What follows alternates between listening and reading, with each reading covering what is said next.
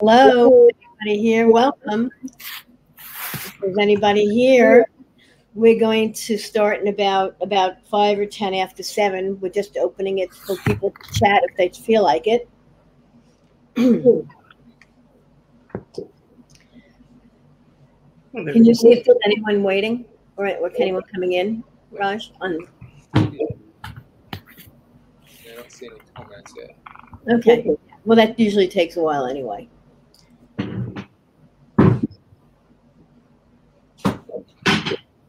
Well, the whole point of getting to a bar early is that you can get a drink. The whole point of getting to a Zoom early is that you have to be on Zoom longer. I like Zoom. I, I hate, I hate. I hate Zoom Why? uh, because looking at a screen for a long period of time fucks up my neck. Oh well, that's uh, that's a good reason. That's fair. Yeah, I mean, I actually enjoy Zoom, and it seems more stable than. Usually, it seems better than Skype. I like Skype. I, I think I think it's that I like talking to one person at a time. Yeah, well, it's more complicated when you have a lot of people.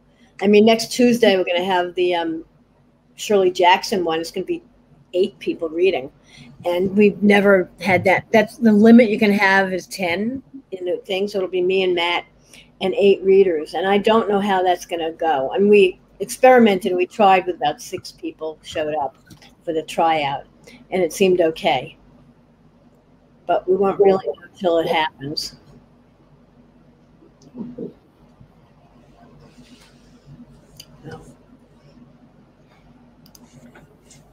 You can come in. Yeah. You can let everybody see how beautiful you are. I like this little thing that says everyone can see and hear you. Just in case I forget and Okay, the well, that cat has decided she does not want to be seen or heard.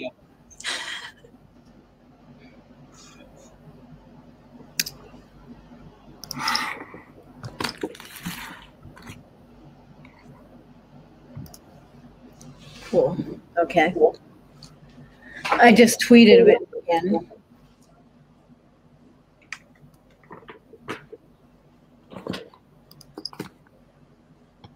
Trying to figure out what height things need to be.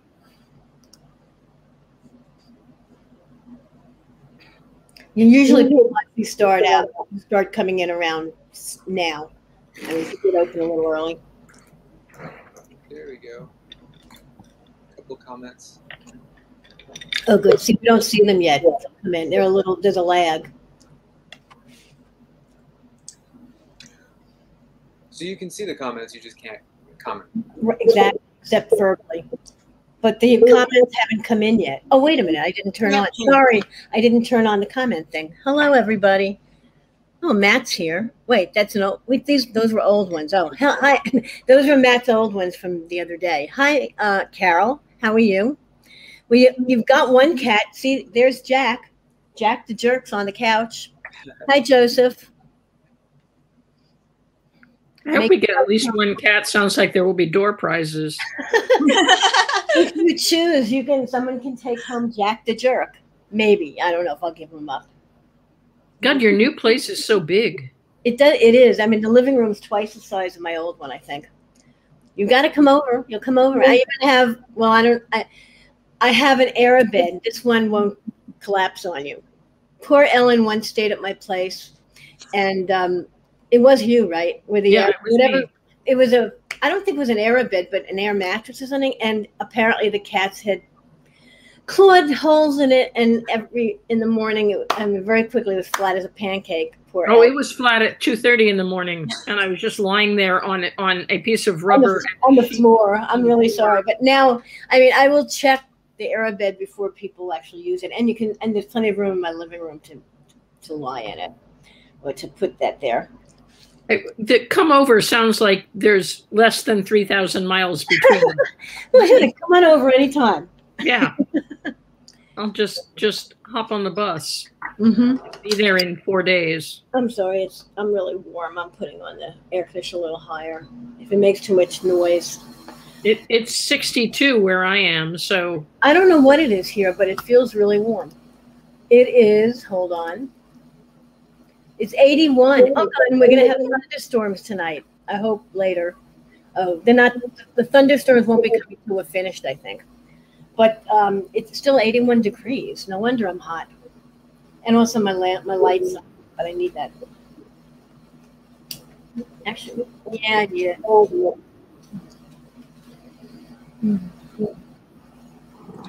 where I'm I in Florida, so cold and there are fires. Mm-hmm. This has been the coldest year that I've that I've I've lived in California for 50 years, and this is the coldest year we've ever had. It's Really? just yeah, it's been like I mean gale force winds. Mm-hmm. Usually happen in March and April, and then they calm down. But it's like it's so windy every single day Wow. that I was the other day I was wearing a t-shirt and a down jacket. Mhm. Yeah, it's I am envying that.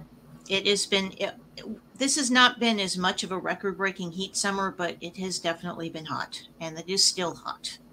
So I went out this morning. I was like, finally, it's a bit cool, and by around eleven, it was like, no, it's not actually a bit cool. It is Well, yesterday, yesterday the weather here was gorgeous. I mean, if you stayed in the shade, it was breezy. And today I went out the same time and it was not breezy. It was too warm.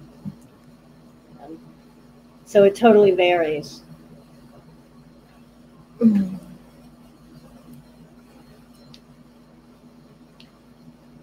Oh, so how is everybody? How are you, Carol? How's everything going?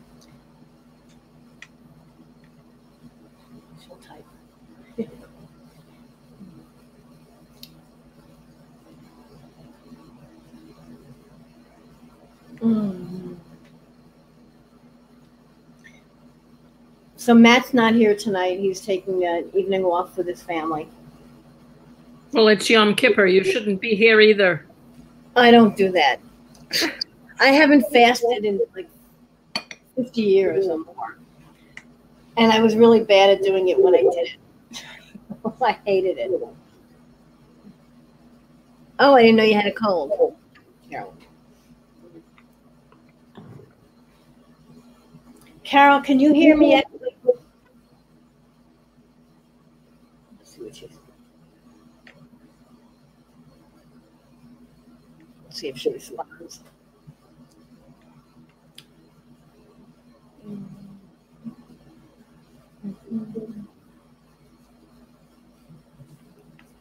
So Raj, you were on vacation. Where were you again? Curacao Uh huh. In the Caribbean. It's a former Dutch colony. It was it was really nice, beautiful. Um, I mean, I was lucky to be able to go, but it was the first vacation in a while, so it was nice to just get away. Yeah. Yeah, I haven't been more than 50 miles from my house in almost two years. Yeah. No, I started traveling. I visited my mom um, for her birthday mid June in Florida. My sister and I went down. And that was okay. People were mad at the airport, you know, which was I which I was concerned about. How old is your mom now? Ninety four. Wow. Yeah, and she got breakthrough COVID, but she's okay. She got the uh, mon, mon, no, what, monoclonal antibodies, I think, and like within a day she was back to normal. And she's playing Wow. mahjong. Her friends and she are playing mahjong, but it's funny. She won five dollars, and she told me that at least one of the people was like a beginner, and it's like she's terrible. It's like she never played before. Not my mom, but this other woman. So they may try to get new players. You know, it's like It's not up to, Huh? not up to snuff. The other No. I mean, I thought other my, they hadn't played for a year. You know, they were maybe not that long, maybe six. They were playing, and then I think someone in their group got COVID, so they stopped. And um, I don't think they played for several months. But she also made friends on um, Sunday lunch at the at a. Okay, you're echoing again. No, I am. I don't know what to do about it. Should I? You want to knock me out again for a second, Raj? Knock me out and bring me back in. knock out, back in, knock out, back in. Okay, um, how is it now? Is it better Um, for the time being? it's just still echoing. It is? Oh. All right, let me see if I can get my, Are you sitting like? I'm Okay, not, now- I'm not doing anything differently than I always do, but let me. I think I'm echoing now. Am I echoing? No, yes, wait, speak, say a few things. Um, am I echoing? Okay, that time it that time it wasn't. So I think Um, it's. hi, it's Lisa. Carol, I. I realize, that's why I'm wondering if I need to use headphones. I have never needed them before. I've never gotten fe- um, echoing. Maybe it's me because I'm I'm the new the new thing here. So maybe I'll, I'll try headphones. I have them right here. It's fine. Okay, but that would be why I'm echoing. Well, if if it could be because if your sound is coming through my microphone, that might be the thing. Okay, well, we'll try that. In the meantime, I'll try to untangle my mic. Somebody somebody in the comments said the other three of us should mute and see if that makes any difference. okay, So I will mute. okay. Raj, mute for a second. Okay. Okay, am I, I'm not echoing now. So what does that mean? You're all muted and I'm fine. So come back I- on. So what does that I don't mean? I don't know what that means. Carol, what does that mean? Well, yeah. So if if if it was me, then this should fix it because oh, okay, let me talk. you hello, won't be coming through. hello, hello. Is everything fine? Oh, it sounds okay. So maybe it was me. I apologize. All right. If it's me again, I'll. I'm not going to talk that much. you know, I'm just like, forget it. I think it's okay. Well, and for most of the evening, You one guys, person will be reading and the everybody else will be silent. So that'll Right. work. okay, that sounds good. All right. Thank you, Carol. And thank you, whoever suggested. Well, who I guess Raj, you suggested that it was you. Uh, I want to start in like five minutes, or let's wait just a few more minutes. Thank you, Carol. Good. Yeah, thank you. Excellent. Good.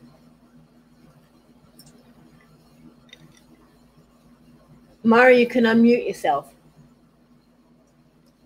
Unless I was the problem. So no, no, we realized Raj was the Okay.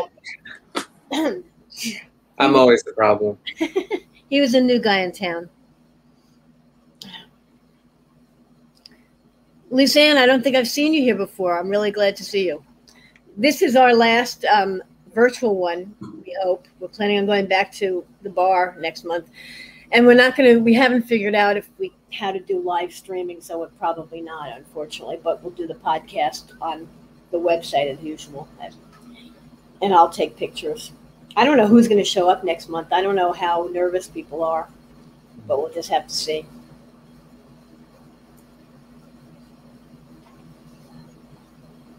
Okay, I'm going to start. Right? Okay. Welcome, everybody, to Fantastic Fiction at KGB.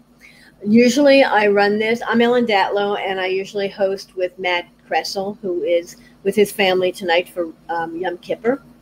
And so Raj Khanna, Rajan Khanna, is taking over both co-hosting and tech duty.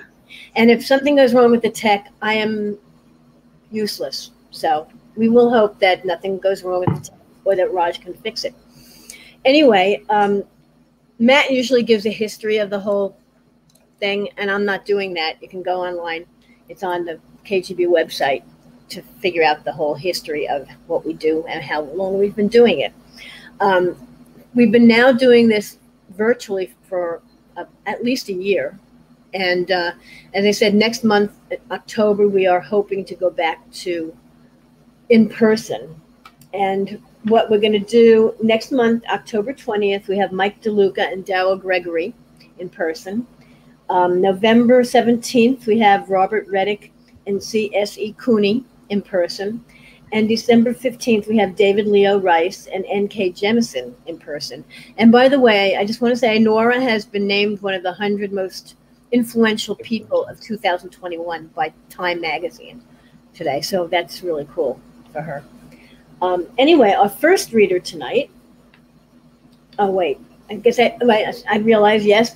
Okay, support the KGB reading series, um, even though we're not there in person, uh, Matt and I donate a, a little bit of money and um, basically what we would pay for drinks. We usually get free drinks, and we donate that back to the bar so you know they can can survive. Or they have survived during this whole pandemic.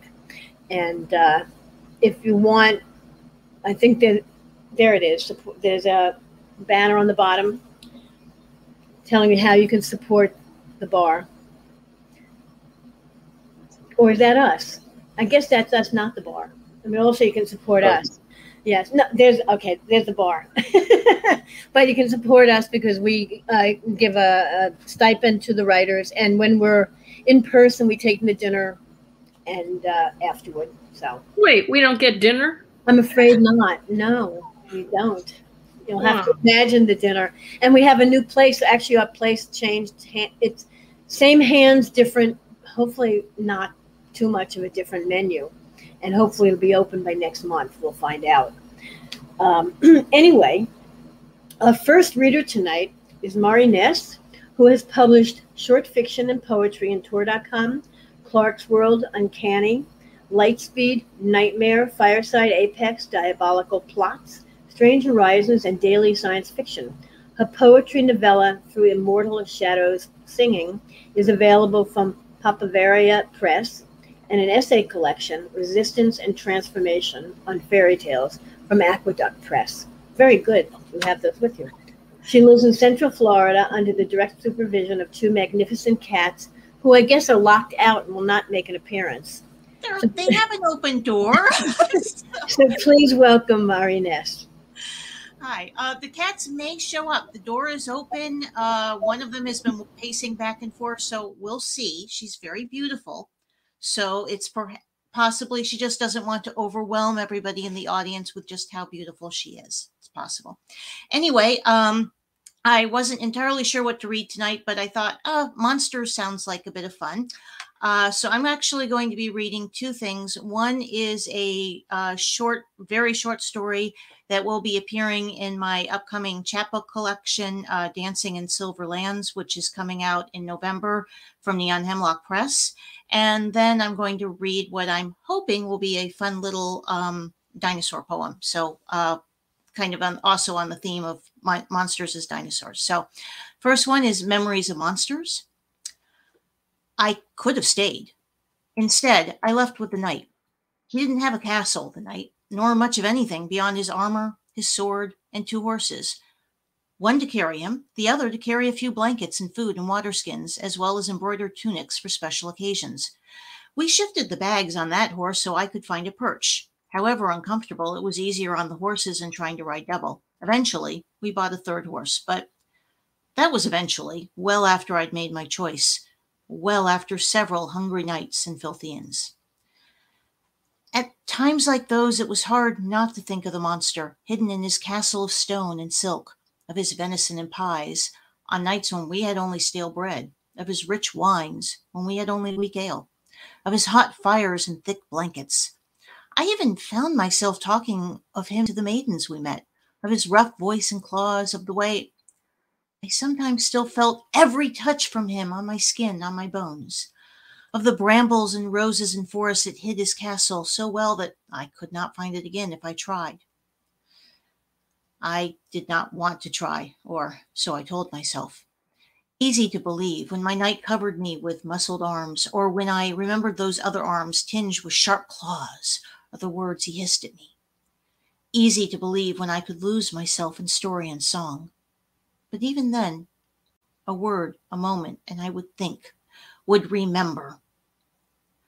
My knight learned to touch me gently after moments like these.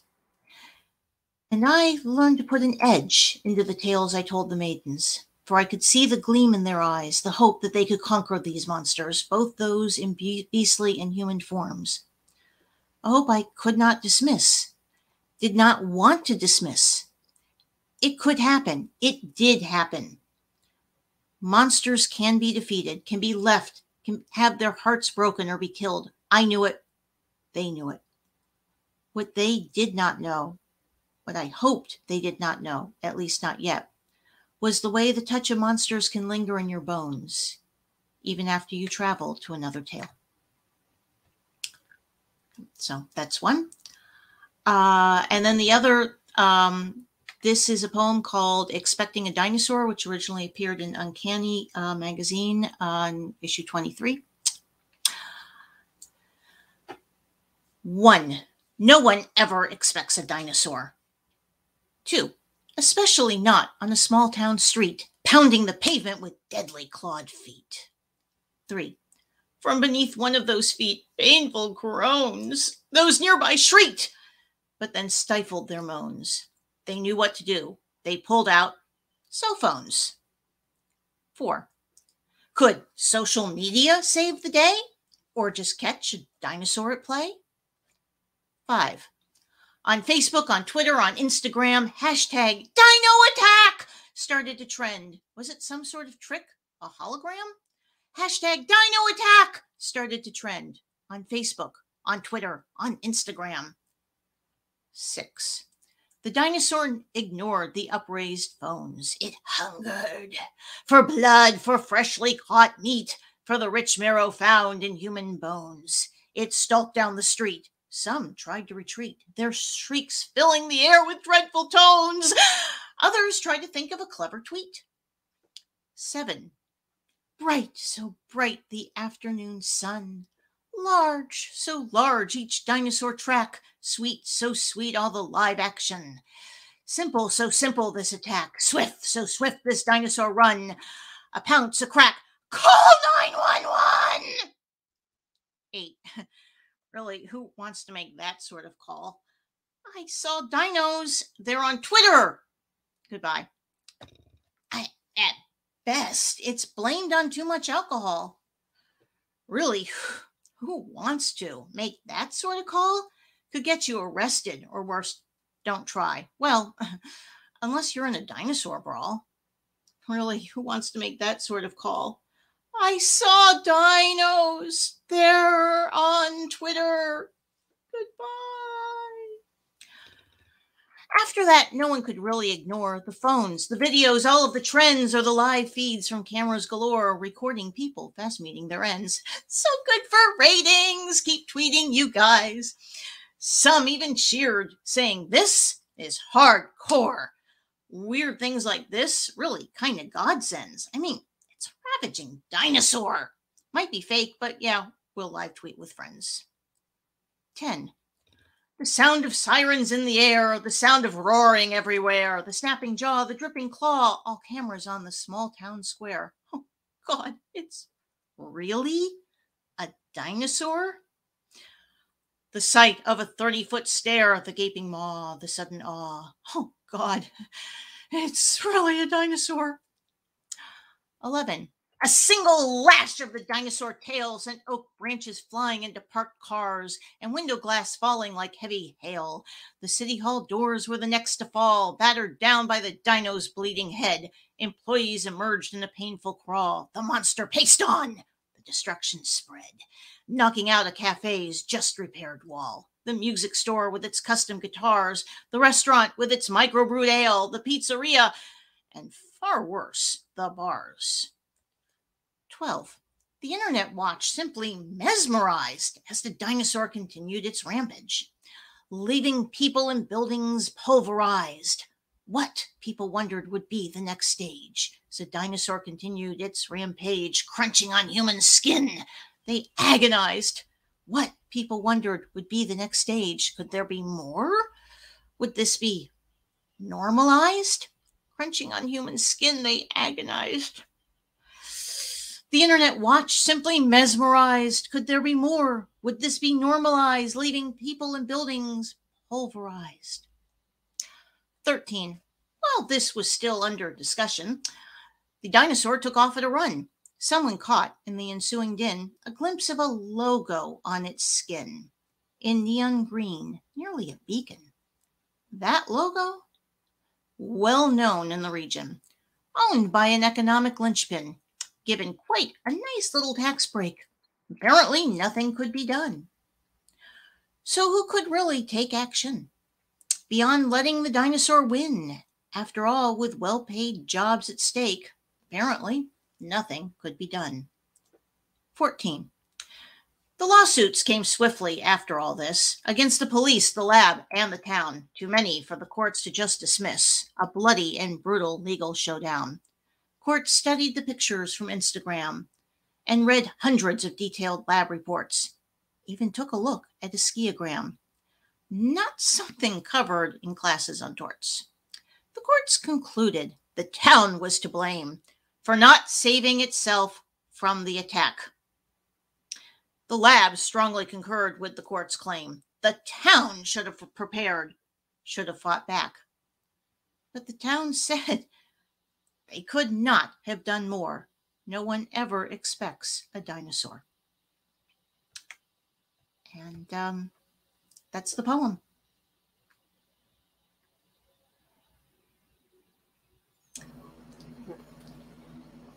So don't forget, it'll be a little bit, people will react. That was wonderful.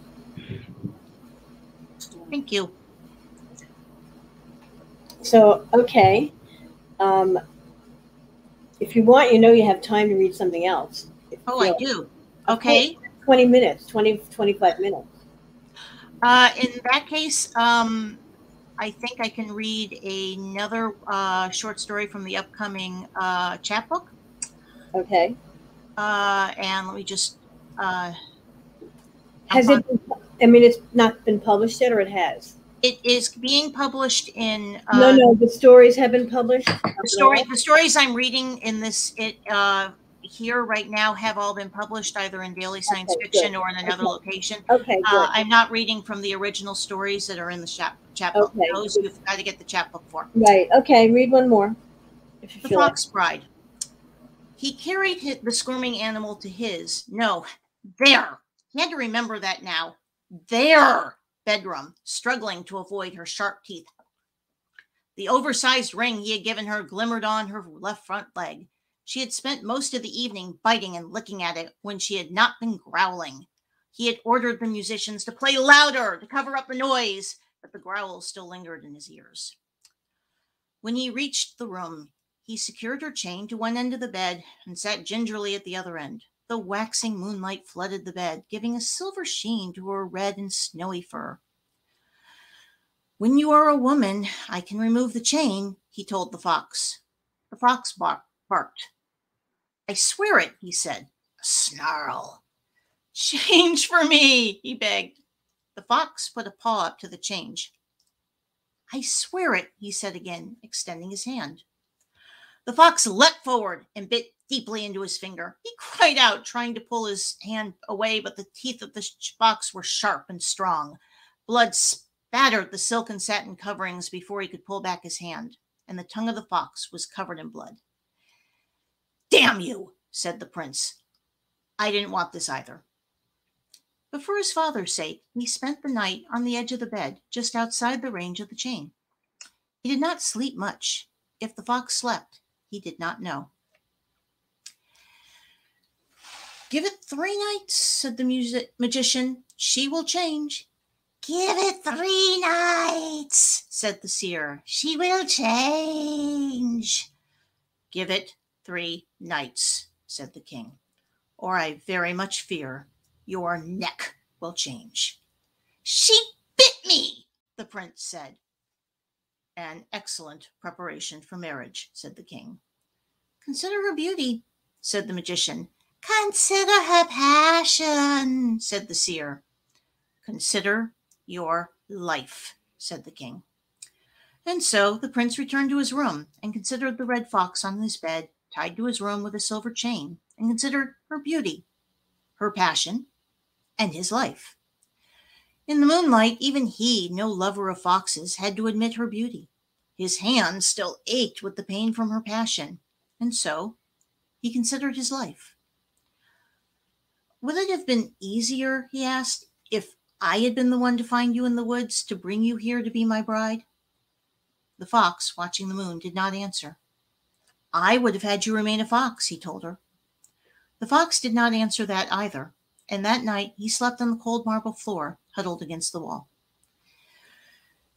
It has not been three nights, said the magician. It has not been three nights, said the seer. You are a prince, said the king. And she is a fox, said the prince. Speak to her, said the magician. Speak to her, said the seer.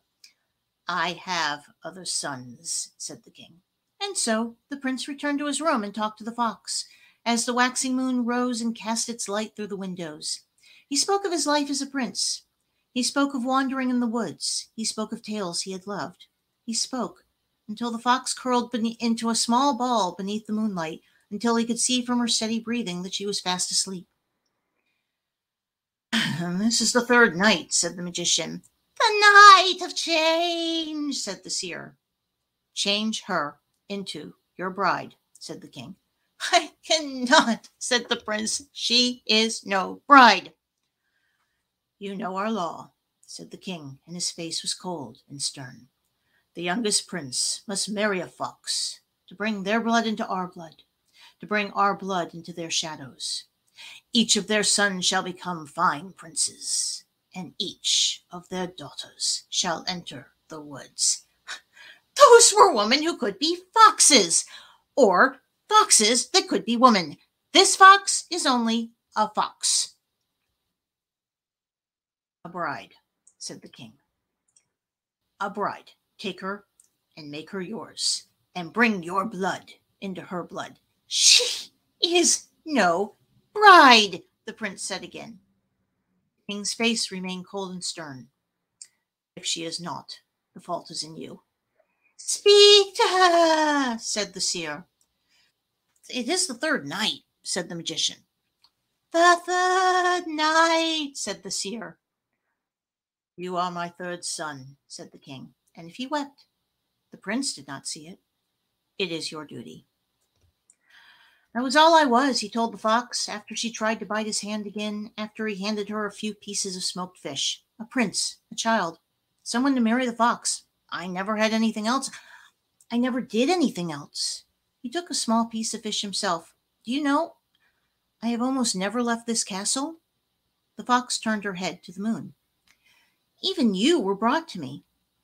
I've read the tales, how my great uncles and great great uncles and beyond even that rode deep into the forest, sniffing the air and the moon until they came across shimmering maidens with red white hair and took them beneath the moon and brought back screeching sons who could not be silenced, who barked at any sight of the moon. Sons who married the princesses of the house. I've read the tales. But they did not let me enter the woods. They brought my uncle his fox bride, and they said they would bring me mine.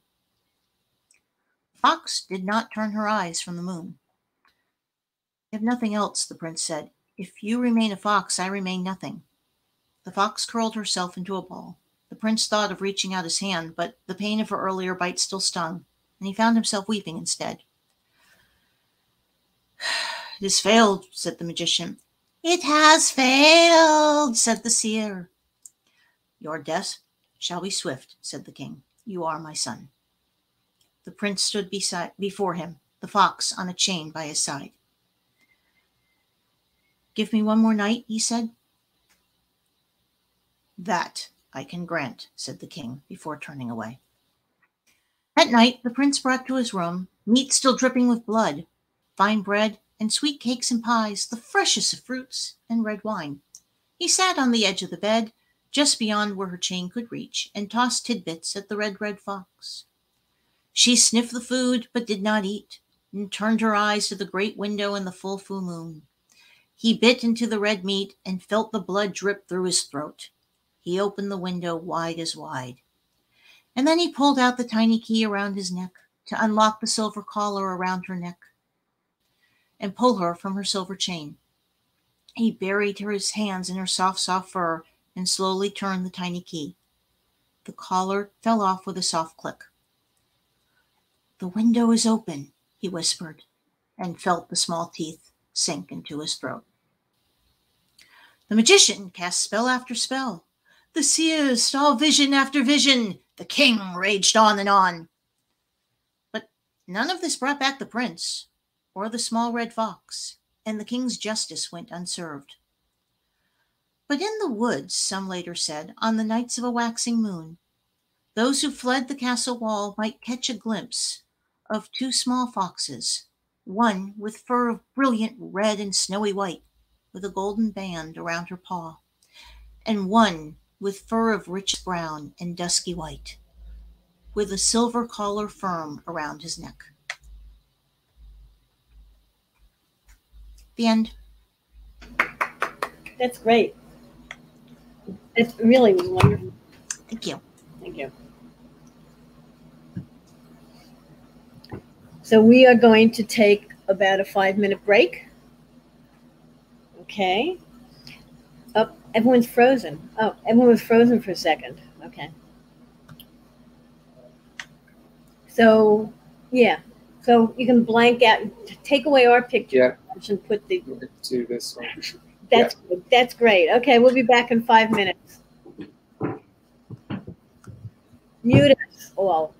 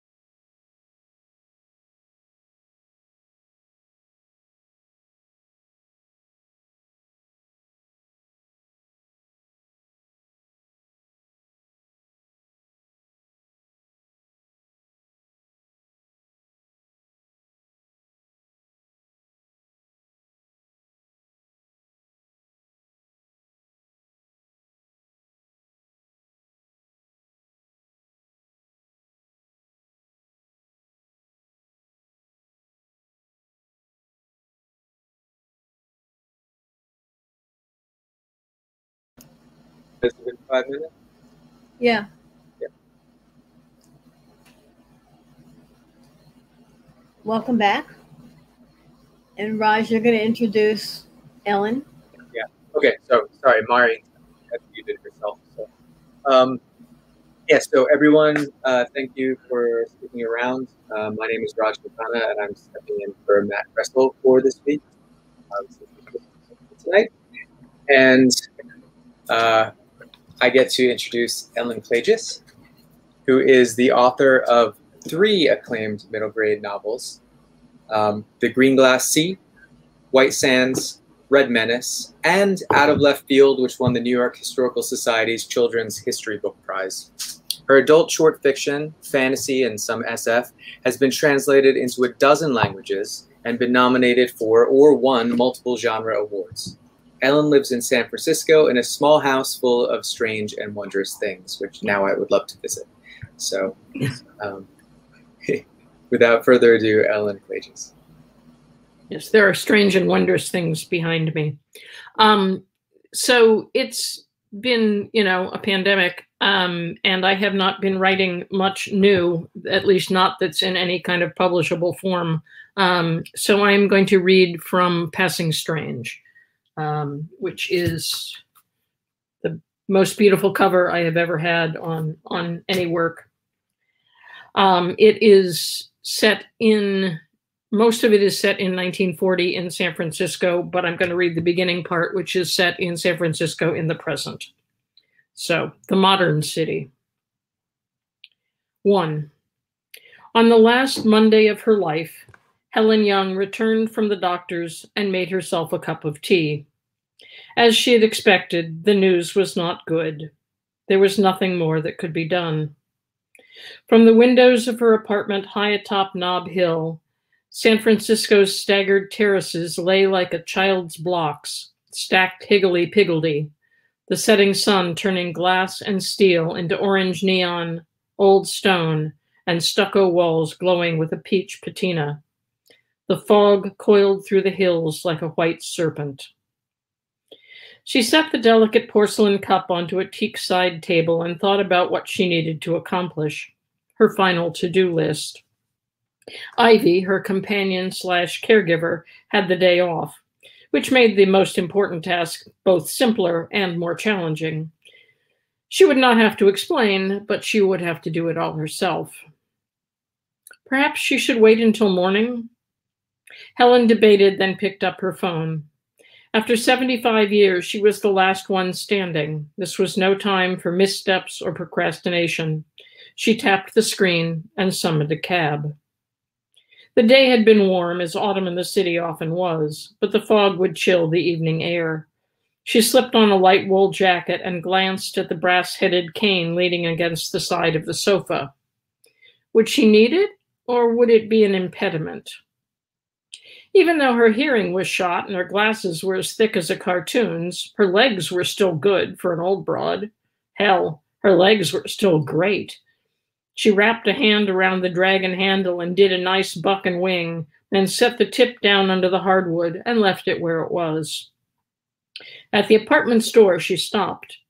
If anything did go wrong, she backtracked to the kitchen and the tiny whiteboard that hung next to the fridge and scribbled an address under ensure and tuna.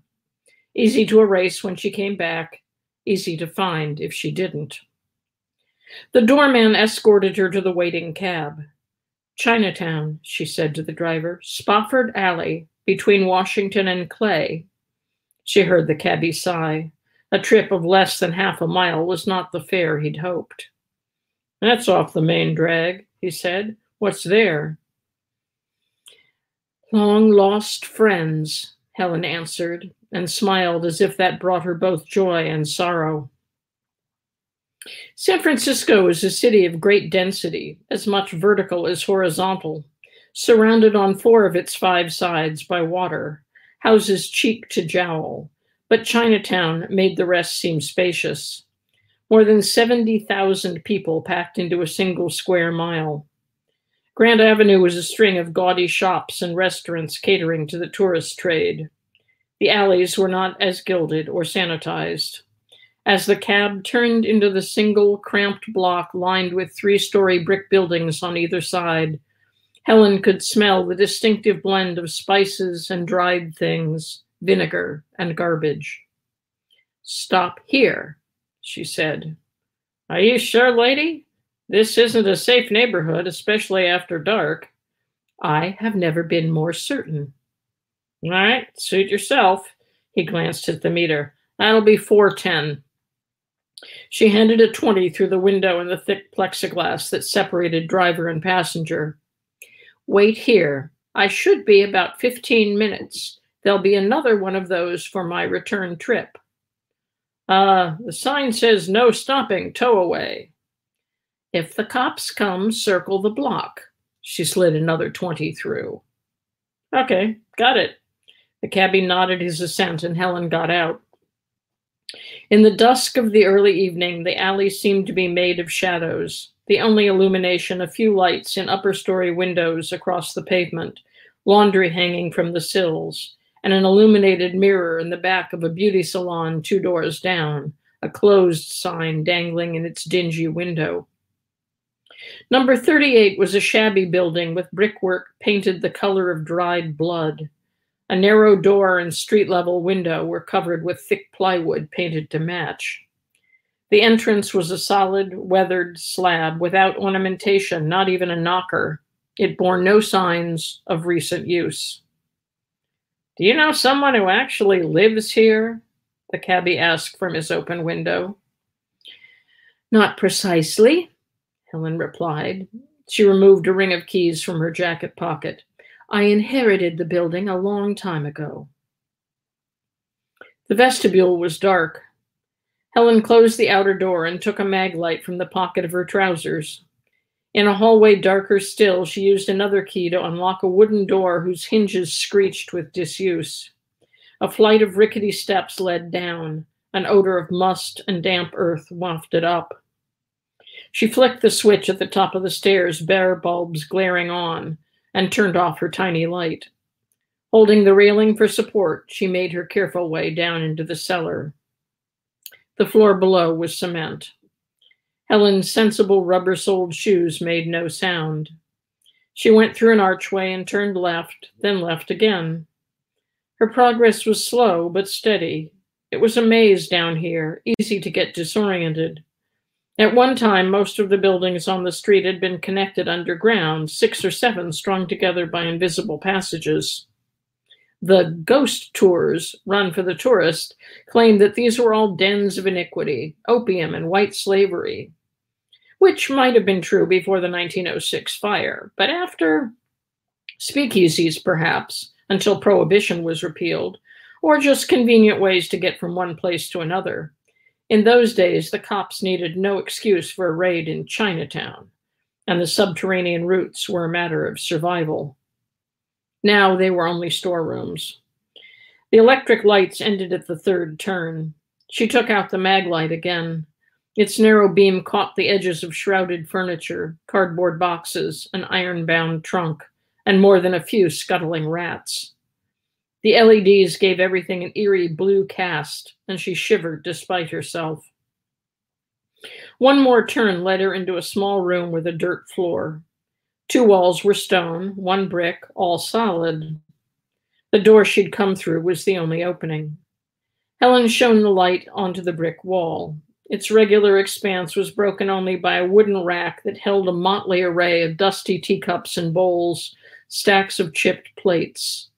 A rusty lidded cast iron pot sagged the boards of the middle shelf. She switched the light to her left hand and focused the beam on the pot. She reached behind it and found the small knob hidden by its bulk. She tugged. The knob did not move. With a sigh, she tucked the light under one arm, awkwardly trying to keep it focused. She gave silent thanks for the yoga and dance classes that kept her as flexible as she was. Using both hands, she tugged at the unseen latch. It finally slid open with a click so soft she barely heard it, even in the silence of the underground chamber. Helen stepped back as a section of the brick wall pivoted outward, creating an opening just wide enough for a person to slip through. It had been formed of the bricks themselves. The alternating blocks created a crenellated edge to the secret doorway.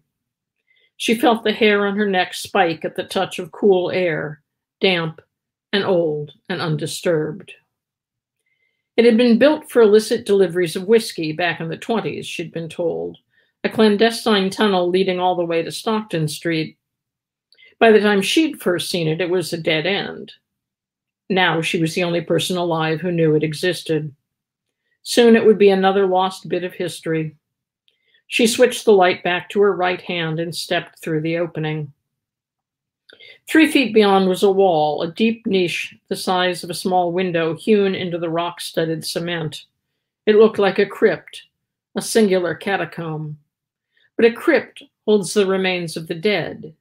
This, she thought, was a vault, its contents of inestimable value. Her light revealed a wooden crate slightly larger than a Life magazine, two inches thick, covered in dust. Helen brushed it off, then slid her hands under the thin wood and lifted it. It was not heavy, just a bit ungainly. She held the maglite tight against one edge and stepped backwards into the room with the crockery. Oh, the cane definitely would have been a nuisance. She rested the edge of the crate on one of the shelves and stared into the vault for a long moment, seeing something far beyond the stone. And she shook herself as if waking and reached behind the iron pot. Reversing the latch was easier.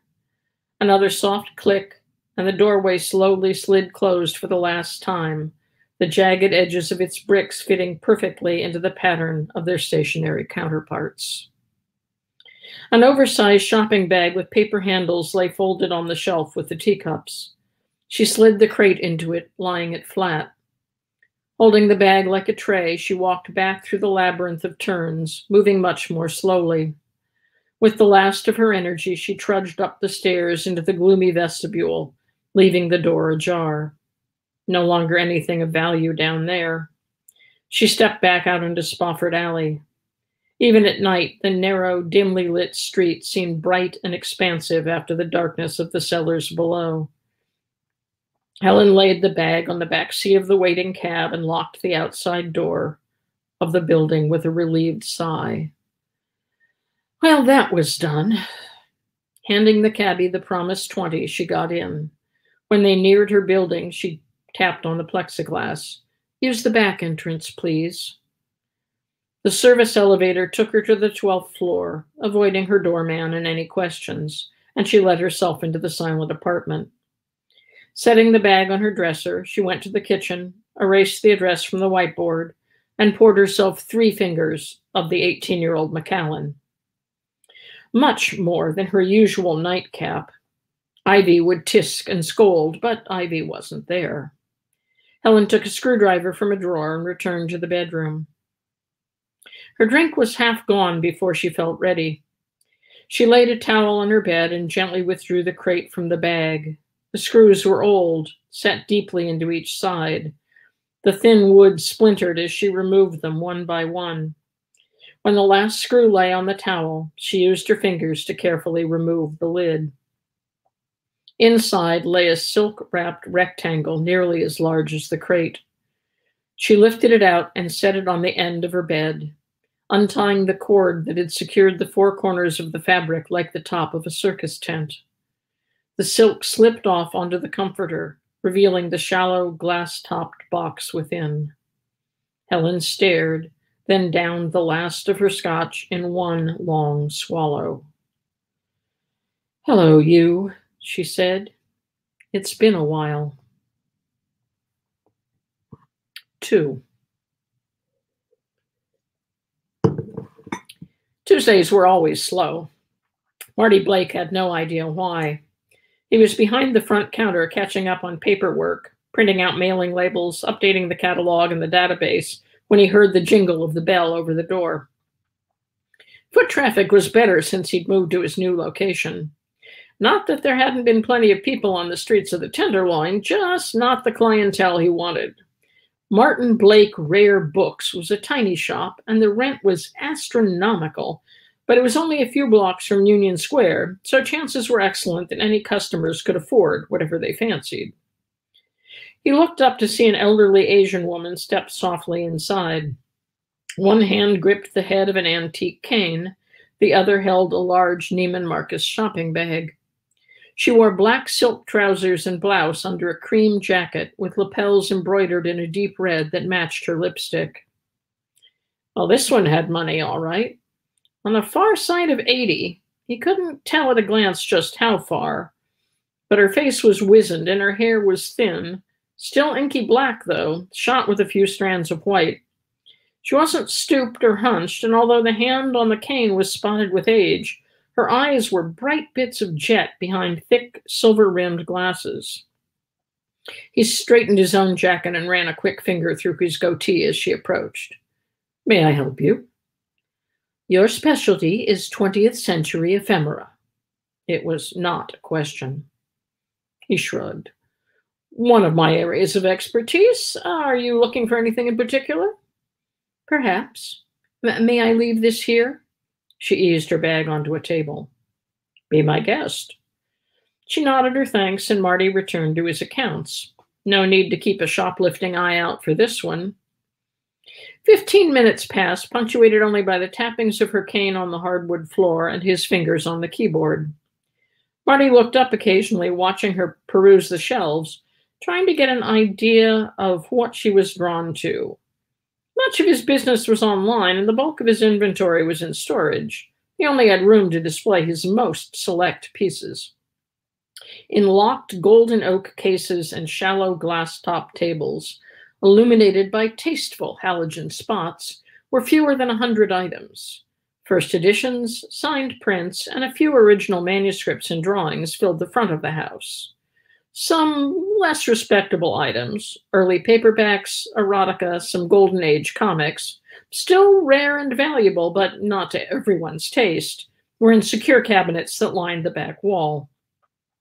One held a dozen pulp magazines from the 20s and 30s, garish covers, lurid scenes of murder and torture, featuring scantily clad, women with eyes like snake filled pits, bound or chained and menaced by hunchback fiends, oriental villains, mad scientists.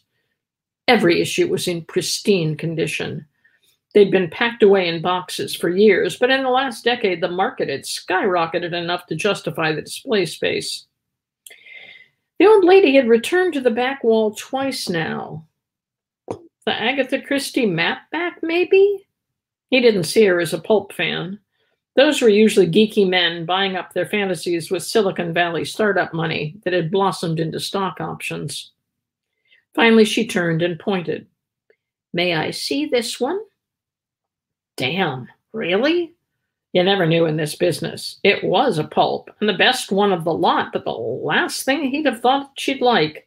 A 1936 weird menace whose cover was legendary for its grotesquerie. He kept the surprise out of his voice. Certainly. He unlocked the cabinet, removing the case tray, and set it on a nearby table. He adjusted a rheostat, and a halogen circle brightened for close inspection. She sat, leaning her cane against the side of the chair, and gazed at the magazine in front of her with an expression Marty couldn't read. Reverence? Longing? A bit of excitement, but mixed with what? She looked almost homesick. He sat down across from her. Tell me about this, she said. Well, as you can see, it's in superb condition. White pages, crisp spine, as if it were fresh off the newsstand. He slid a hand beneath the mylar sleeve and tilted the magazine slightly. It's an excellent issue, stories by both Clark Ashton Smith and Manly Wade Wellman, which alone makes it quite collectible since she held up a hand. I have no interest in those stories, she said. What about that cover? It was a violent scene with a dark, abstract background. The subject was a pale woman, her eyes wide with fear, naked except for a wisp of nearly flesh toned silk, a nest of green scaled vipers coiled around her feet. Looming over her, A leering, hooded figure in scarlet brandished a whip. It was a terrifying, erotic illustration, one that left nothing, and at the same time, everything, to the viewer's imagination. Ah, the art. Marty smoothly changed his sales pitch. The artist is, of course, Haskell. The signature's at the bottom right there. He pointed to an angular H, the crossbar a rising slash with Haskell underneath. He did close to 100 covers, not just for Weird Menace, but for several of the other, he groped for the word, unconventional magazines. A lot of output for just a short career. Seven years. No one really knows why he stopped. He thought back to the reference books in his office. His last cover was in 1940, October or November, I think. And nothing after that? Not a trace. It's like he disappeared off the face of the earth. Marty recalled conversations he'd had with other dealers over the years. There are rumors, he said slowly, that he did do one last cover, but it was never published. No one even knows what house it was for. I've heard guys at PulpCon sitting in the bar and talk about it like it was the holy grail, the piece, one piece any collector would hawk his grandmother for. He stopped, remembering who he was talking to. Uh, no offense, ma'am. None taken. Now, what do you think happened? Uh, it was the war, probably. Might have been killed, but there's no service record. She nodded. My husband was a pilot. His plane was never found. Oh, well, I'm sorry. But see, for Haskell, there's there's no paperwork of any kind other than a few invoices. No photos either. He's a bit of a mystery. I see. And? She looked at him expectantly. Marty thought back to the few articles that had been published about Haskell. He worked almost exclusively in chalk pastels, not oils, which makes his paintings smoother and softer with an almost, oh God, what had that reviewer said? Uh, Marty drummed his fingers. Ah, yes, with an almost technicolor glow. His style is unmistakable, and, and this is considered one of his finest covers. He lifted the magazine once more, this time placing it into the old woman's hands. The, the detail is exquisite. If you like that sort of thing, the woman arched an eyebrow. How much? Marty thought quickly. The catalog listing was 800, but he'd seen the look on her face. In this condition, 1200. Well, that seems reasonable, she said. Marty breathed a sigh of relief. Was she not even going to try and haggle? If not, it was going to be an excellent Tuesday after all. But I'm afraid my interest lies in the original artwork. The old woman returned the magazine to the tray case. Marty sputtered, then coughed in surprise. An original Haskell? Almost impossible. He shook his head. I've only seen one at an exhibition. There are five, maybe six known to exist. Well, you claimed there were nearly a hundred covers, the woman said in an imperious, indignant tone. Oh, that's what he painted, yes, but Marty produced a handkerchief and wiped his dampening forehead. You see, back then the pulp market was it was the lowest of the low. As soon as the magazine was on the stands, the art was destroyed. Had no value to anyone, including the artists. Besides, chalk pastels aren't as sturdy as oil paint, delicate as a butterfly wing. There are originals for sale? Mm, not often. They're all in private collections. The last one that came up in auction was five years ago, and it went for $60,000. One might go for double that now. Really? She tapped a finger to her lips, thinking, and then smiled with an expression so expansive it pleated her entire face. I'll just fetch my shopping bag, young man. I believe I have something that will interest you. And I will stop there.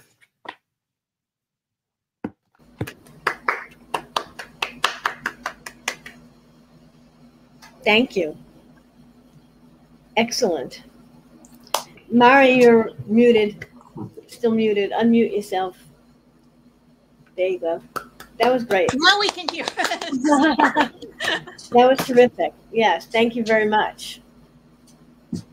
And and it goes on from there. It's a novella. So Right, I know. I, I've read it. yes, I know. It's So yes. So anyway, yes, cool.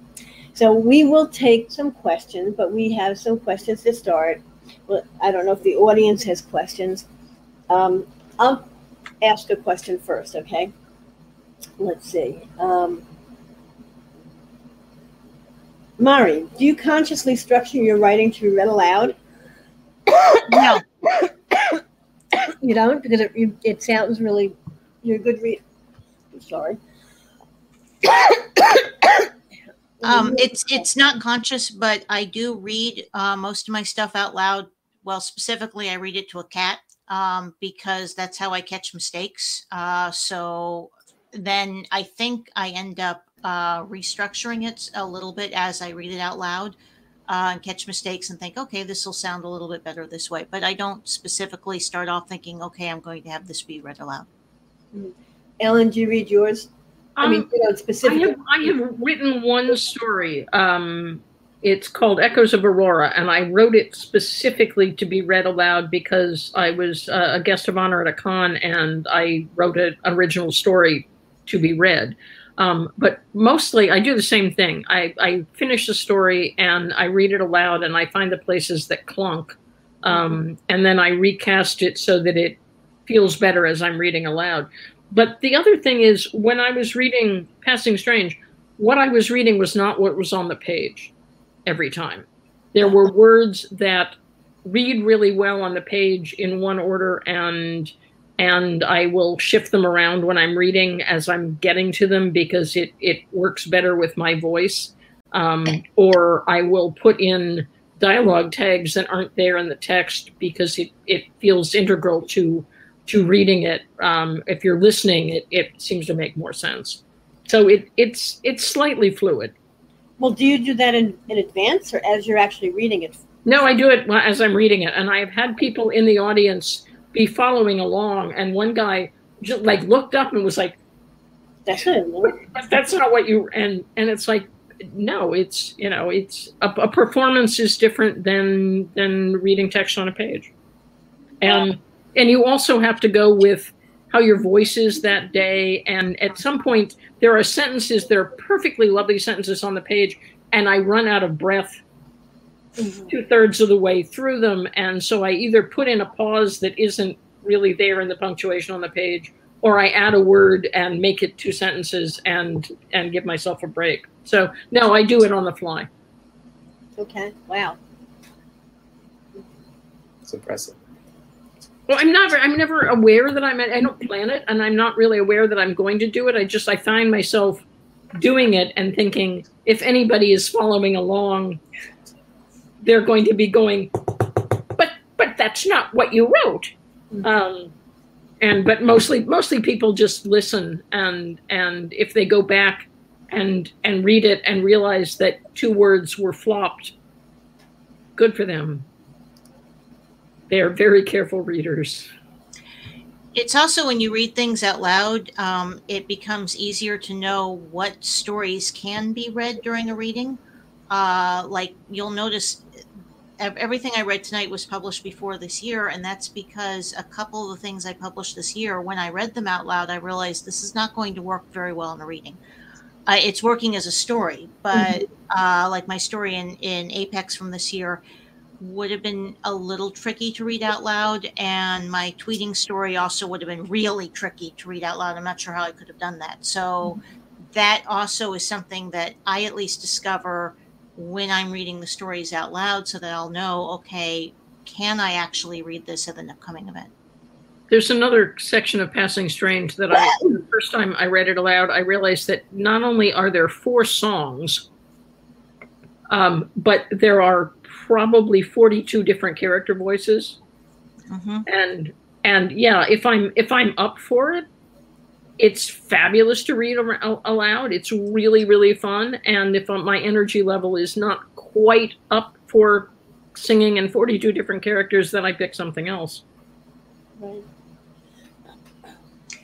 Yeah, and I've I've also tended to do a lot of very experimental fiction that doesn't necessarily, again, work very well when it's read. But that said, when I'm reading it to myself or to the cats, it's like, oh, this is this is a place where I made a mistake. This is where I used the wrong word. This is, you know, so there's things you can still pick up when I'm reading them out loud. It's just it won't work that well in performance. Do your cats get alarmed when it's something like "Halt!" said the oh. guard, and the cat's like, "What?" Yes. Yeah. so that also gives me a good sense of uh, reaction. The, the two current cats have only been with me for a year, and they aren't quite into this getting read to mode yet. Uh, so I'm like, okay, maybe we'll we'll work on this. They're they're like, what are we supposed to be doing here? Do we run? And yes, occasionally they do flee for under the bed. So it's Well, that's the hardest thing for me about reading on on this kind of platform is there's no audience reaction. Yeah. And so I have no idea how it's going or or you know the lines that are dramatic you don't get anybody going and the lines that are funny you don't get any laughs and so it's it's very weird to be- it, it feels like I'm reading badly um, because I'm not getting the audience reaction that I'm used to getting if I'm reading it live. Well, to assure you, you both read really well. Oh well, thank you. Both sounded terrific. Yeah. People even said so in the comments. So. Huh? What? The- really, I, the- if, if you look at the com- like the there was a comment about the seer's voice in in Mari's reading. Oh and yeah. A lot of uh, applause. So yeah, people appreciate it. Carolyn. I have- one. I'm sorry. Go on. Um, I have a question, if I can ask it. Um, so I I was so this is more about influences. So what what for you guys, both of you, um, kind of when you were younger, do you feel had an influence on your writing, which could be books, movies, whatever, and any kind of storytelling? Somebody was doing that. I think for me it was Um, that we moved a lot when I was a kid. Uh, so I needed to find something uh, as I went from place to place to place. I, I wasn't very good at making new friends. Um, and so I found myself lost in books. But also, when you move a lot, uh, particularly when you move back and forth from Europe to the United States, um, you it's hard. It's a little hard to describe, but um, you become in some ways more of an observer of a community that you move to uh, rather than a member of it and that gives you a different way of structuring stories and you start looking for stories. So i would say moving around a lot was probably the biggest influence i had. So and then books and then star wars. So you know kind of in that star wars was very big. That was a good place for me to make friends because we could always you know play with uh, lightsabers or whatever. It's interesting. We we never moved. My father bought the house I grew up in in 1951 and died in 2008. So he was there for 57 years. So nothing in my life ever changed. Um, and so I think I and so I think I had kind of the opposite thing. I knew everything about my house and my neighborhood in so much intricate detail because because it never changed. Um, and that was that I think informs a lot of of detail that I put put in my fiction of stuff that I remember, like the texture of the basement door, um, because there was only one basement door because it was the same house. Um, but in terms of of in terms of reading, um, Mrs. Piggle Wiggle and Roald Dahl, um, which are two very different influences. Um, and in terms of like TV, uh, Twilight Zone. Um, it is so hard to write a really good Twilight Zone story because it you either see the ending coming from a mile away, or it's the kind of twist that you go, oh, it's a cookbook, yeah, um, which you can get away with the first time, but you can't. So all through like junior high and high school, I was writing that kind of story that had like really clever twist endings, um, and then I guess I got it out of my system because now I write stories. I write the stories that I absolutely hated in high school that had ambiguous endings, and the teacher would say, "Well, what do you think happened?" It's like I don't. What? Why don't they tell us what happened? The story didn't even end. And now I wrote the write those. So yeah, I I think um, because we moved around. Well, when I was uh, very small, my mom it was not very big on television, to put it mildly. So I wasn't allowed to watch it uh, unless I went to somebody else's. Unless I'd been really really good, but usually it was having to sneak over to someone else's house to watch TV. Uh, and then when we were in Italy, there was just not much point to trying to watch uh, what at the state of American television at the time, or any television at the time in Italy. Um, it has significantly improved now. Italian Italian television is booming, but when I was there, it was Italian film. They didn't do television; they did film, and the film was not considered appropriate for my age. so uh, I was Antonio. yeah, I, that that was not something that my parents felt I should be. We I did see some uh, inappropriate for my age films anyway, but um, mostly in English. Um, so yeah, I ended up more in books because I didn't do a lot of television, um, and I didn't have those satisfying endings. Um, and when I really started watching more TV, it had become it had gone into a much more serialized format. So, like the TV I'm watching now, I'm noticing is very much developed. Sure, you keep coming back to it. You know, there's a little cliffhanger, there's a little whatever, and uh, there's um, like and even in uh, some of the late 80s stuff, the uh, sitcoms and stuff, there was very much of a continuing story rather mm-hmm. than a, okay, this is a self enclosed um, episode. So mm-hmm. I don't know how much that's influenced my writing directly, it's something I've definitely noticed. Mm-hmm. What made you write Passing Strange, Ellen? I started writing Passing Strange when I was 23. Uh, it was 1970. No, I was 22. It was 1976, and I had moved to San Francisco, and I was I was in love with the city, and and I had just come out and figured out that I was queer, and it, it, San Francisco had so much history. I grew up in Columbus, Ohio, which has a lot of history, but it's all like pioneers, and I have always thought pioneers were just the most boring thing ever. Um, and really, I mean, if you grow up with with a state, I mean, Ohio became a state in 1803, so all of the stuff that we got in elementary school and junior high and high school was boring old white men. Um, and San Francisco had this really lush 19th century and 20th century history, and it was mostly still here. Um, and so I wrote, I think I wrote four scenes of the story, same characters. I, it, I think one sentence of the four scenes that I wrote when I was 23 survived into Passing Strange. Um, Did you have um, the same title at the time? no. No, I had, I had, I had, didn't. I think it was. Um, what was I calling it?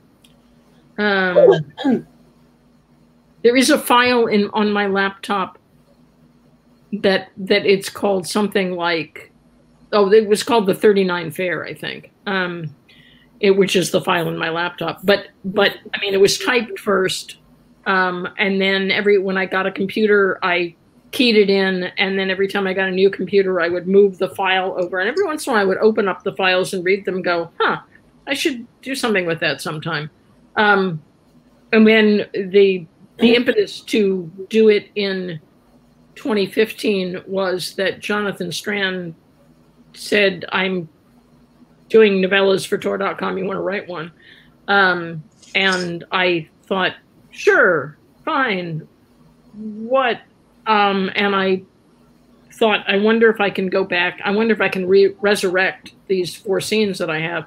And the answer to that was pretty much no, because I had written them when I was a baby. Um, but I had files of research that I had done literally 40 years before um, and just continued with that. And one of the things that I did, especially for that, that first scene in the cellar, I read all of Dashiell Hammett's Continental Op stories because they're set in San Francisco in, in the late 20s and early 30s. So they're about 10 years earlier, but the feel for it and and his Chinatown stories and there's all of these things, you know, secret passageways and and and hidden hidden staircases and all. And so I read I read all of those over about six weeks. I would go out to dinner and I would read. I had the big one of those big compilation Dashiell Hammett collections, um, and I would read like one or two stories with a burger, um, and just sort of let them settle. Um, and I had a friend who had an entire wall of old pulps, and so I spent an afternoon just picking them at random and looking at the covers. And and at one point I had I was reading I tried to read Lovecraft and couldn't. Um, but I started making a list of adjectives that are were Lovecraftian adjectives, and I ended up with four pages of pulp adjectives. And I thought I will write this entire thing in that style, and decided that that was a bad idea. Um, but the last chapter, the last chapter, I think I used forty-five pulp adjectives in three pages. So if you haven't read it yet, you have that to look forward to. but I read, I mean, I did probably two or three months of research before I even started. And at one point, I had I had Google Maps open with the 3D view of what you would do if you were sitting in a particular place in North Beach and looking out over the bay. Um, I mean, I I live two miles from there, so um, and I had a bunch of pictures of the 1939 World's Fair and what it looked like at night in pa- on paper sitting there and I had something else open and I was doing this Vulcan mind meld of this is what Google Maps will show me in the 3D view and this is what it actually looked like mm-hmm.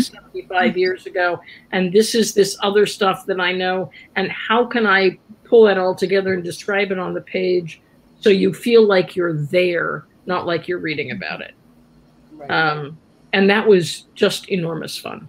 Mm-hmm.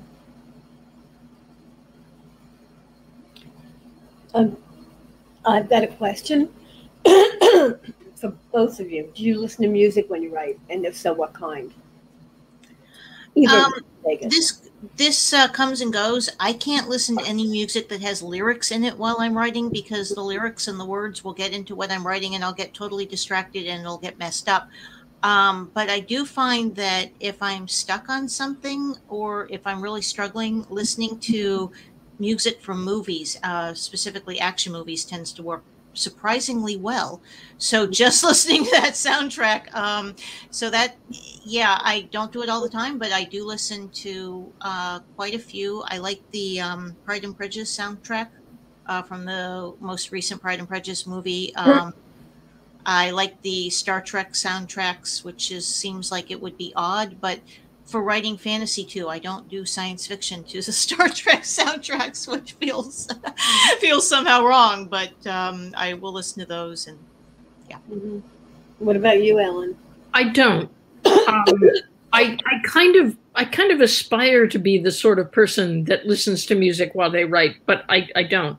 Um, I have the same problem that Mari does. That if there are words in the music, it makes kind of a moire pattern, uh, a distraction pattern of the words I'm trying to write and the words I'm listening to, and I and my head explodes. Um, I listen. I do have soundtracks for for most long works of because I write things that are mostly set in historical periods. I will do soundtracks on on my phone of things that that my characters would be listening to to sort of get me in the mood but i don't do them while i'm actually writing. Um, i did for passing strange watch a lot of i wa- watched a bunch of movies set in san francisco in the 40s or made in san francisco in the 40s and because my two main characters in my head have the voices of a very young Katharine Hepburn and a very young um, Lauren Bacall, I watched movies of both of those actresses so that I could get the pacing of the dialogue down. And there's one scene that I absolutely love that I could never ever read aloud because it would involve going back and forth in a dialogue between Katharine Hepburn and Lauren Bacall, Mhm. which my vocally I I can do one or two sentences, but I can't carry on the whole dialogue. But but it if if you uh, it, it works it works in my head. I just can't can't do it as a performance. Um, Raj, what about you? Do you write to music? uh, I have ADHD, so I write to music, I write to television shows, I write to like all kinds of things depending on what's going on. So, um, but I it depends because sometimes the the words are a problem. Like something you've heard fifty times before, maybe like might be okay because it sort of blends into the background. But um, but yeah, it, for me it depends. But I sometimes do need some kind of stimulation happening while I'm writing, just to kind of Mm-hmm. give me the peace to do that. So Do you have questions for each other? Ellen and Mari, do you want to ask i- i- anything of the other? uh, um, I I didn't know there would be homework. Um, Right. No, there isn't. You don't have to. It's just if it, you know, if you, if you just have something you'd like to ask. no, because actually, most of the questions I've ever I've ever wanted to know we've had in conversations around the pool at ICFA. So Mhm. um, I'm sure there are mysteries that I don't know, but I don't know what they are.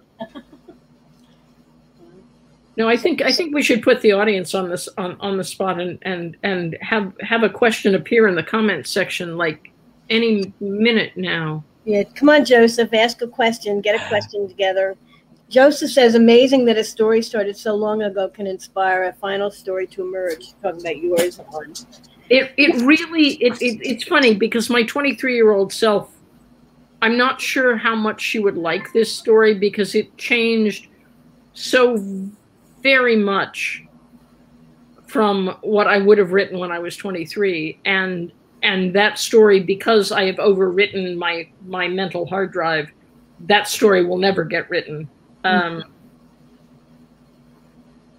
yes there's a question there Well, actually it's not exactly a question. Can you? How do you? You, Raj, you have to hit it, and it'll oh, come. to show it. Yeah, I think. Yeah. So, what's the question, Joseph? oh, I'm talking about the one that John that Jonathan asked you to write it. Hold on. Ah, I I almost always write to market. Um, Got when I was starting out, I wrote. Actually, no, no. I my first story I I sold because I knew an editor who was doing an anthology of something I I thought I could come up with an idea for. So, no, I'm a I'm a AMA, not the poster child for for any kind of writing process. Um, but you sent me a cup. Didn't I publish stories in sci fiction? Is that where I published your stories? And they were not. I mean, you might have written them with me in mind, but No, I wrote I wrote that one um, as as a as a clarion exercise. okay. So I I frequently I almost all I mean every once in a while I will get um, an idea that I just want to follow. Um, Wakulla Springs, Andy and I Andy and I wrote together, um, and I just it was an idea that was percolating for uh, ten years. Um, and yes, Gary, the first one was for Nicola Griffith for Bending the Landscape. Uh, it's called Time Gypsy. Um, and it is being reprinted in a new anthology uh, that Jonathan Strahan is putting out called Someone Someone in Time, I believe. hmm Um, And coming I loved your your um. You did this the librarian story, which I really loved. the librarian story just came out came out of of of did it come out of nowhere? Come out of what? I think it came out of nowhere. Yeah. Um, so there are some stories that have just come out of nowhere, and then there are a lot more stories that it's like, I have promised somebody a story about Scotch tape, and it's due the first of June, and it's now the first of May, so I need to think really seriously about Scotch tape really fast. Um, and and sometimes my best work comes out that way because I mean I was like that in elementary school and junior high. It's like I did not do my paper on Brazil until the night before it was due. no matter how many teachers and parents said, Are you working on this? And I would lie and go, Yes, yes, it's almost done. Um, which is a really good tool for a writer when editors email you and go, How's the story coming going? It's going great. I haven't started it. Um, I yeah, I work I work best under pressure and deadline, although not in the last year. Um, Mari, because there's too much other weird pressures and deadlines. how about you? Have do you write to market? Um, I used to, and then I found that it was a real problem for me personally uh, because, well, for one thing, if that market then said no, you were kind of, I was kind of stuck. and I found that the stories I've had the hardest time selling uh, typically are the ones that were written for market or for a specific theme. Every once in a while, something interesting will come up, and I'll think, "Ooh, uh, that sounds like something I actually want to write about." Um, but in in general, if I'm trying to write for a specific market, it has not necessarily gone all that well for me. Uh, so I just have tried to back away from that, and I've tried to focus on this is the story, and then I will worry about what to do with it if and when the story is finished. Um, I don't know that that's always the best approach either, but it's at least a little less anxiety inducing. Um, and I mean, the other thing is, unlike Ellen, I don't get all that many requests for, you know, please do this for this specific market. Um, so that does give me a little bit more freedom to say, okay, I will go ahead and, you know, do this. So, Ellen, are you saying that you you need someone to kind of solicit or commission a story or you won't write? I mean, Um, in general? yeah, most days. Um, I I am I once again I'm not the poster child for this. Um, I mean, I will I will scribble down bits of ideas, and sometimes they will go someplace, but but no, I'm lazy. Um, and and I I've been writing the last year. I've been writing a bunch of nonfiction. I've been writing a memoir, um, which it's weird because you know the pandemic. I've been home alone with a cat for a year and a half now, and I could have written three or four novels, um, but I have not. Um, I find that being i mean it, it- being a writer is a weird thing because you are alone with your imaginary friends and your own ideas and everything a lot of the time. But then there's a break and you go out and you see people and you have dinner with people and and somebody says something and you go oh oh yes. What if his brother was a plumber? And and then you you know scribble a note on a napkin. And for the last year and a half that part hasn't happened. Mm-hmm. And so I've been feeling like the well is dry. Mm-hmm. Um, Yeah. and and I'm hoping that it won't always be dry. Um, but I tried to write a story that I had I had promised I had promised to somebody who will remain nameless. Um, and sat down and tried to do it and about 75% of the time when I sat down and tried to work on it, I had a little baby panic attack. I would just, I would get sick to my stomach. I would have a headache. I would, it was physically really unpleasant to try to do this. And I finally emailed the editor and said, I'm, I am, this is the first time in my professional career that I've done this, but I can't make this deadline because I could probably finish the story in time, but it would be a terrible story because I can't I can't do the deep dive that I need to do, and I don't know why. But it's making me um, really antsy and angsty, and and so for my own health, because this has been a really weird year, I'm just going to let myself back off. Um, and Was it? Do you think it was the story or the circumstances? I have no idea. I really don't know. I have not. I have not. I mean, physically, it's weird to think of writing as a physical thing. But I mean, Mara, you're aware of this. You know, you, if you are, for the most part, sitting down so your back is in a particular position and your hips are in a particular position and you are looking down. So I, I have a bad, I have arthritis in my neck. So sometimes that is really difficult. So sometimes just sitting and doing it is physically somewhere between uncomfortable and painful. Um, but in the last year, mentally it's just been a weird space. And i'm I, I, have been following people on facebook and other places and i know i'm not alone in this. Um, and so like right now i'm i'm playing with paint. I'm just making colors and i'm not trying to to do anything linear or verbal or anything. I'm just i'm trying to find that creative fun I want to I want to play with words and stuff, but I'm trying to come at it from a completely different perspective because otherwise I feel like I'm beating my head against a wall.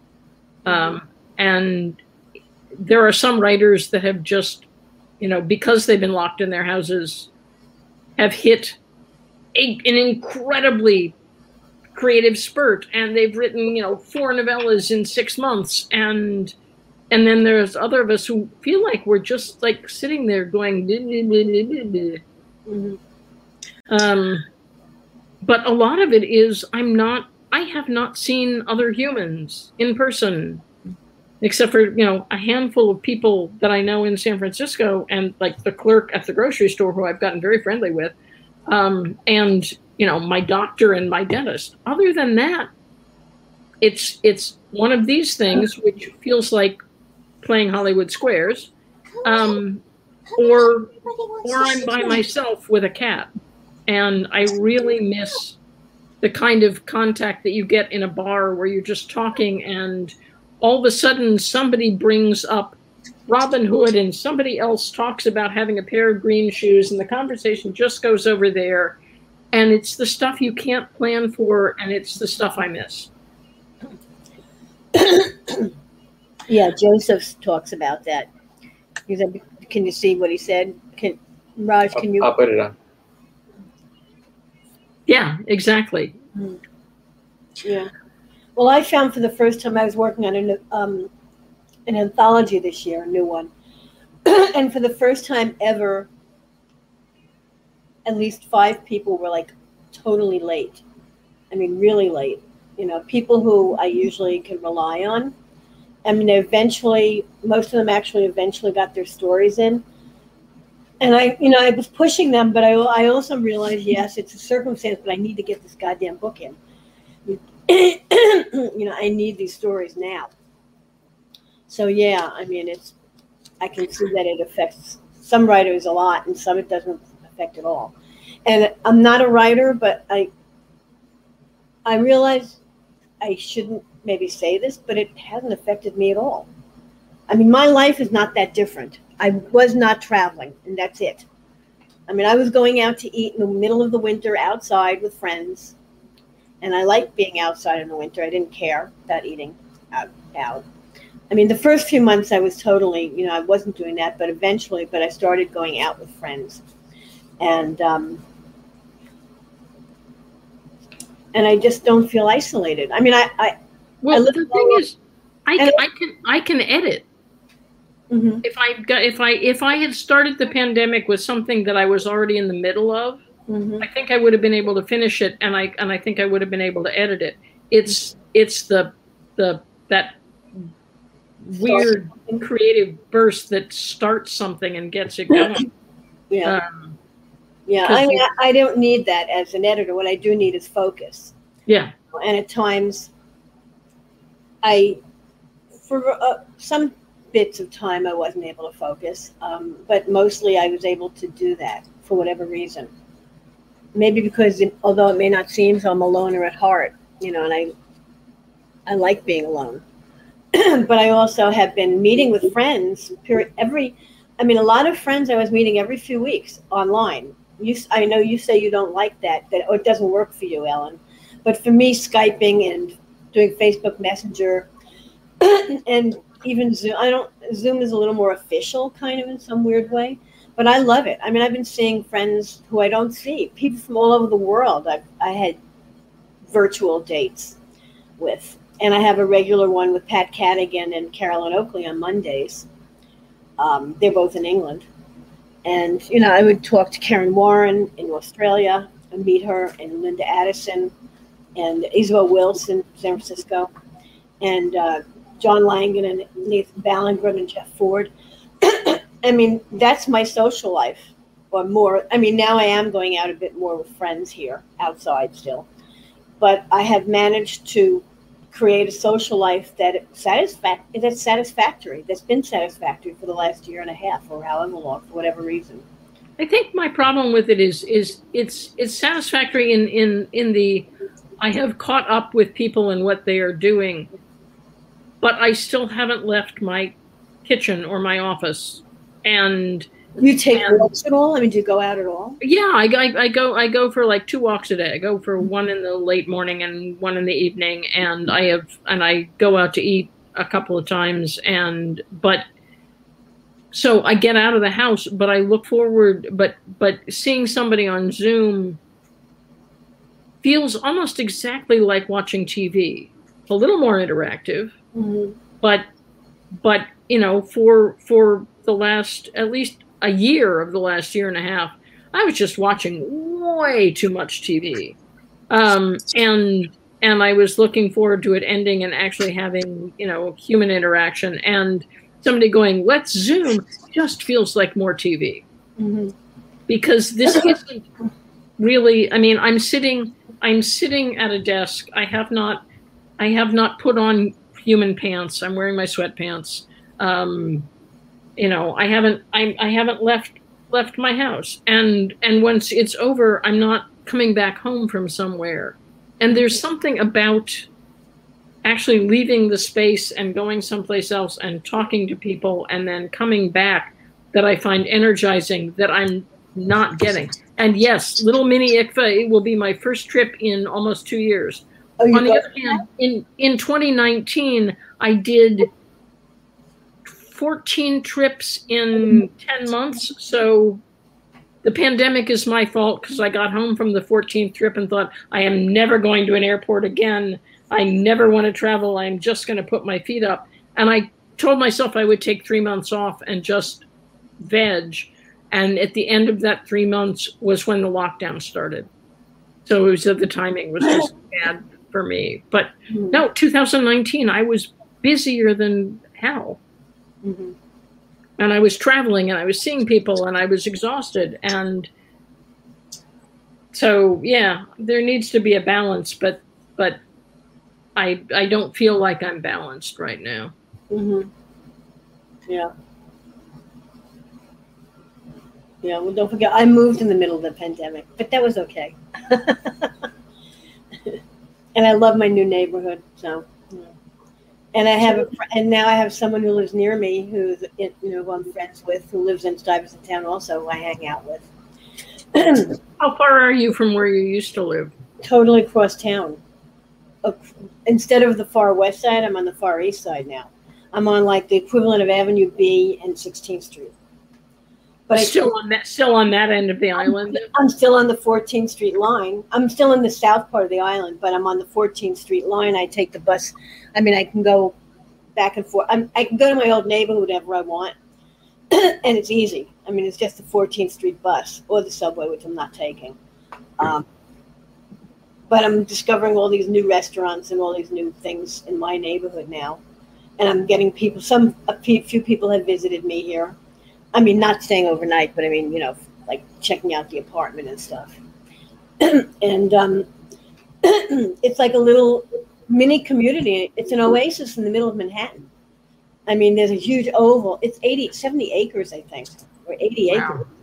Yeah, I just looked it up with like 200 buildings or something weird like that.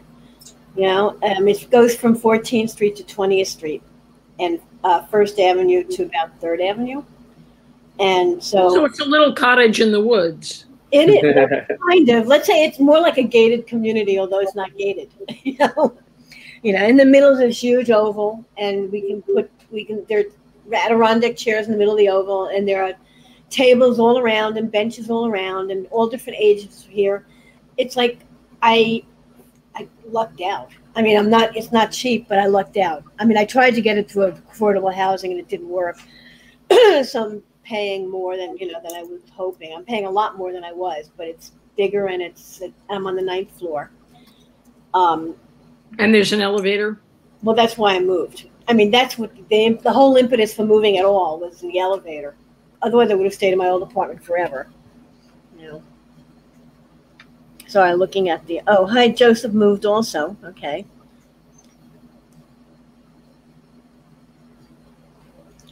Yeah. I am I am not a big time angler, but my father was. hmm What is IGFA? I mean, IGFA, International something of.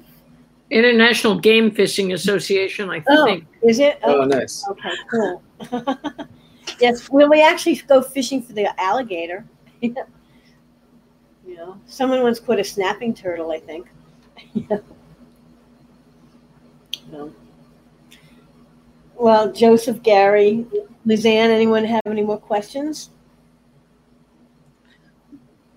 While we're waiting for questions, um, I am not staying at the hotel during the mini ICFA event, but um, you know, feel free to contact me if you want to hang out, um, and I will try to make arrangements. So, since like Ellen, I really haven't hung out with people uh, since right now it's July.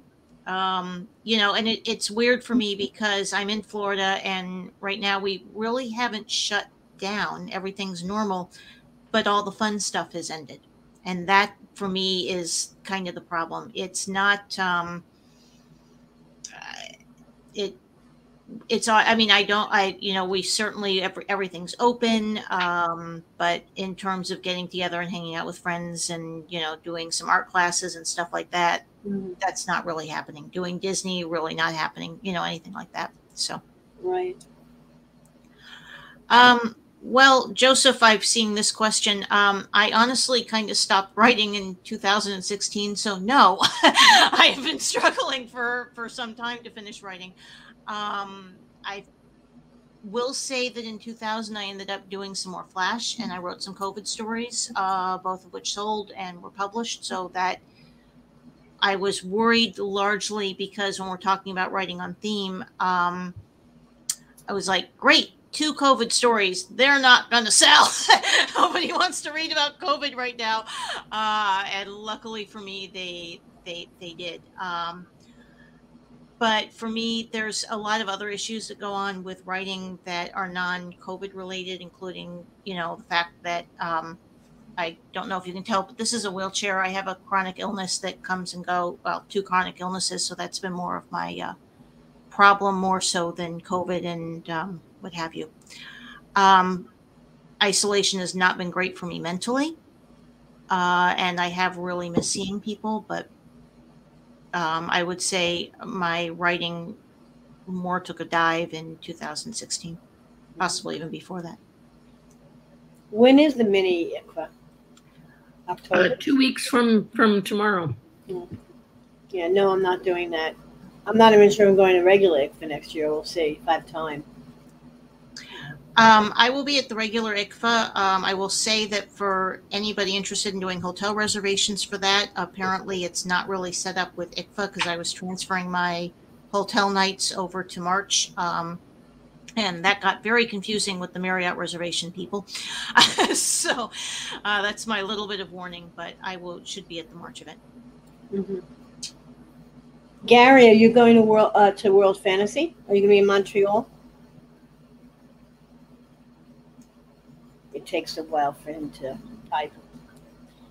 I mean, I'm going to go to World Like- Con Ed. Just like talking to people on Mars. Yes. It's the Yeah. three Um, I should I should be at Worldcon in DC. I mean, I have the hotel room, I have my um, everything. I have my American Airlines ticket. So, assuming that works out and American doesn't cancel flights on me, you know, I should be there. Uh, keep fingers crossed. World Fantasy, not so much. Um, No. because well the problem with world fantasy is that i you do need to get that 72 hour um, Yes. covid test and our local covid test place is not doing a great job of getting results back in 72 hours this is not personally me Apparently, uh, Air Canada will accept the home tests that you can buy online, that you can do at home, and there's a, a some sort of web interface uh, and they will accept the results from that. Because my problem is I'm going to Montreal, but I will be in the hotel for, for four and a half days. And in order to get on the plane coming home, I have to have a negative COVID test within 72 hours, which means I have to take a COVID test while I'm in the hotel. Okay, Like, well, you'll Pretty much the day after I get there. Mhm. Um, so, Yeah, I but I But had the it- same thing where I was going to, I, but I was actually less concerned about getting a, rap, a rapid test in Montreal because I figured, hey, it's Montreal. They they have tests. The problem here is, um, there is a Oh. place I can actually get to in via my manual wheelchair if I really try for it. But I can make it there on mobility scooter on my trike without too many problems. But it is not kept up with the speed of testing.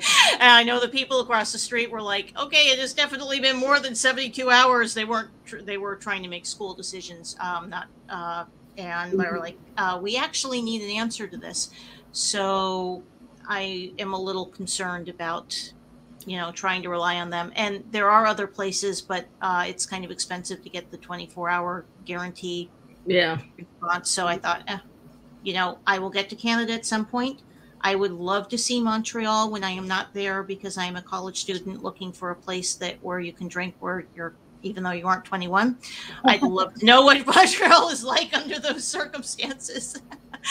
uh, so, you know, at some point, um, and certainly I will try to be back at a World Fantasy. But Okay.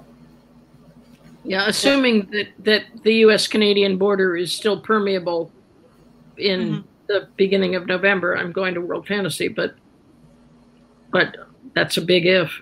Well, I just got my flight. So. and it's United, but Air Canada is flying it. so. Yeah, I've got I've got a hotel membership and I've got and I've got a room and a roommate. I, I haven't pulled the trigger on the flight yet, but I'll do that this week.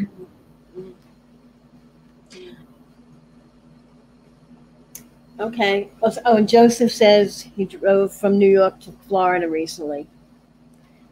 Where in Florida did you go, Joseph? It'll take him a while. yeah.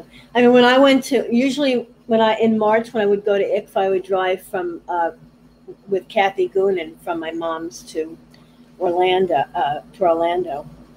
You know, and I, because she's gone. I mean, I sometimes took the bus, which I really hate. but if I do come to go to ICFA in March, I'll probably just do a different trip to my mom's and not do both, not combine them. My Yeah. mom's in West Palm. It's just easier to do two different trips. Well, we do. Are we are finally? It looks like we are finally actually getting the train that, from running from uh, Miami to the Orlando area. So. Oh, yeah, so that will make things a lot easier, and it should stop off at West Palm Beach. Um, Oh, that's interesting. Okay, but where does it go in in Orlando? it's going to the airport, and it's going to Disney Springs. Okay. Uh, so, uh, the airport at least would be convenient for ICFA. Um, Mhm. Yeah, oh, yeah, right. Well, that's possible too. I'll have to say. Titus, I don't know Titusville. uh, it's about an hour from Orlando, may- a little less depending upon how fast you decide to drive it. It's on the coast, right? yes, Mm-hmm. uh, and um, it would be nice if we had the train going back and forth from Titusville to Orlando regularly, but I don't think we have that yet. This is, Mm-hmm. but we'll see. Okay. Well, if there aren't any more questions, I, I don't know if there. I don't think there are. Get him in quick. Huh? What? I was saying get him in quick. Yeah, get him Yeah, in my quick. auctioneer thing is going. All right, questions. You got questions? You got you got two seconds. Okay, one second and questions going, going, gone. We're going. We're gonna go. All right. We'll be there. Hmm? And nobody is nobody seems to be jumping in with burning questions. So Well, thank you so much. You both were great. It was wonderful seeing you. thank Oh, you. wait. Oh, Thank that- you for, for Thank you inviting much. me. Thank you for having me. This was great. oh, Thank you're you. very welcome. Great. And thank you, Raj, for keeping everything on going correctly. I'm, I'm glad we solved the, the echo Yeah. problem. Yes, that was scary. So Okay. Ellen, Ellen, you owe us dinner. Yeah, I will owe you dinner. Matt and I will owe you dinner at some point. But yeah, but you will be getting a stipend from Matt. He'll be sending it by PayPal. So Great. Well, thank you all. Thank you. And uh, see you Thanks, at the next. Hopefully, some people will show up next month, like Lizanne and Carol, who's gone. Hopefully, they'll come in person. We can hope. Yeah, I won't be there in person. It's it's a bit far, and, and I'll be going to Montreal, Lord willing, and the creek don't rise. So Right, right. Okay. All right. Well, I guess you turn off the recording. Do you know how to do that, Raj? all right, Yep, I, I can do that. Good All right. night, everybody. Good night. everybody. Thank Bye. you. Bye.